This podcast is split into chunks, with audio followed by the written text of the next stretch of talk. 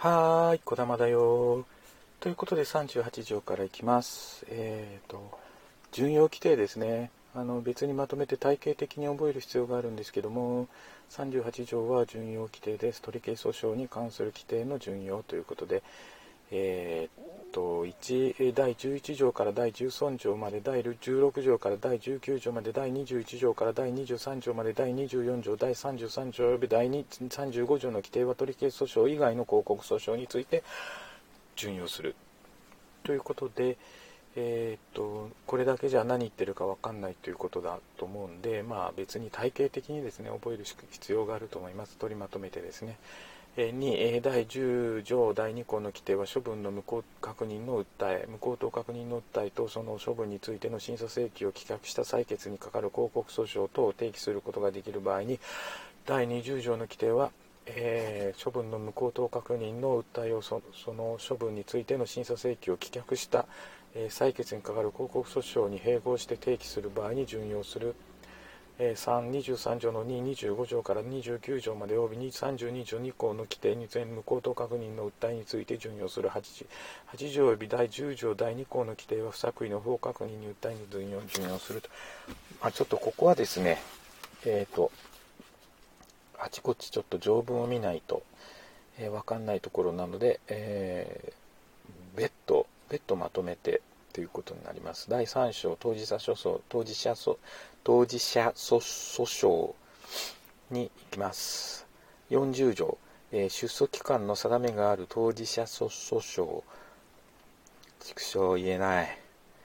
1法令に出訴期間の定めがある当事者訴訟はその法令に別段の定めがある場合除き正当な理由があるときはその期間を経過した後であってもこれを提起することができる。2第15条の規定は法令に出訴期間の定めがある当事者訴訟訴訟について準用する。41条広告訴訟に関する規定の準用。23条、24条、33条1項及び35条の規定は当事者訴訟について、23条2の規定には当事者訴訟における処分または採決の理由を明らかにする資料の提出について準用する。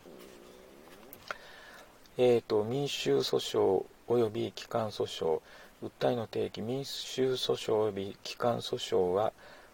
えー、法律に定める場合において法律に定めるものに限り提起することができる。43条広告訴訟または当事者訴訟に関する規定の順用民衆訴訟または機関訴訟で処分または採決の取り消しに求めるものについては9条及び10条第1項の規定を除き取り消し訴訟に関する規定を順用する、えー、2、えー、民衆訴訟または機関訴訟で処分または採決の無効の確認を求めるものについては36条の規定を除き無効と確認の訴えに関する規定を準用する。3民衆訴訟または機関訴訟で全2項に規定する訴訟以外のものについては第39条及び第40条1項の規定を除き当事者訴訟に関する規定を準用する。第 5, 条第5章が補足で44条は、え仮処分の排除ということです。行政庁の処分その他公権力の行使にあたる行為については民事保全法に規定する仮処分をすることができないこれもですねここに置いてある意味がよくわかんないですけどもあの行政庁の処分とかその他公権力の行使にあたる行為っていうのは民事保全法に規定する、えー、仮処分をすることができないっていう、まあ、仮処分はできないんだっていうところですね。えー、45条処分の効力等を争点とする訴訟、えー、1司法上の法律関係に関する訴訟において処分もしくは採決の損否またはその効力の有無が争われている場合には23条1項及び 2, 項並びに39条の規定を準用する、えー、第1項の場合には当該争点について23条2及び24条の規定を訴訟費用の裁判について第35条の規定を準用する。46条取消訴訟等の提起に関する事項の教示、え行政庁は取消訴訟を提起することができる処分または採決をする場合には当該、え処分または採決の相手方に対して次に掲げる事項を書面で表示しなければいけない、えー、ただし当該処分を口頭でする場合はこの限りでない。1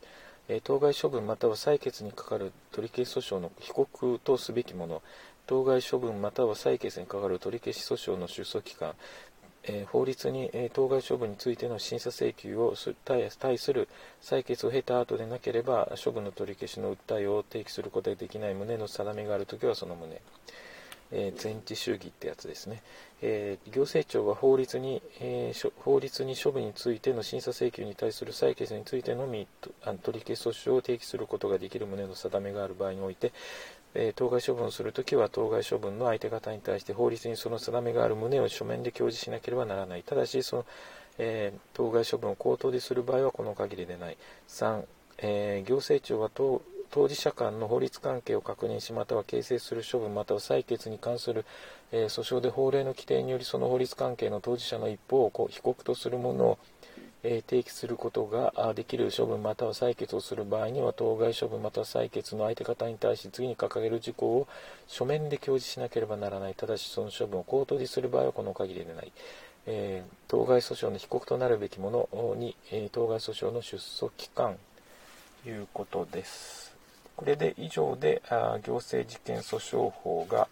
終わるんですけども、まあ、ちょっと今回最後の方が順用規定ばっかりだったので、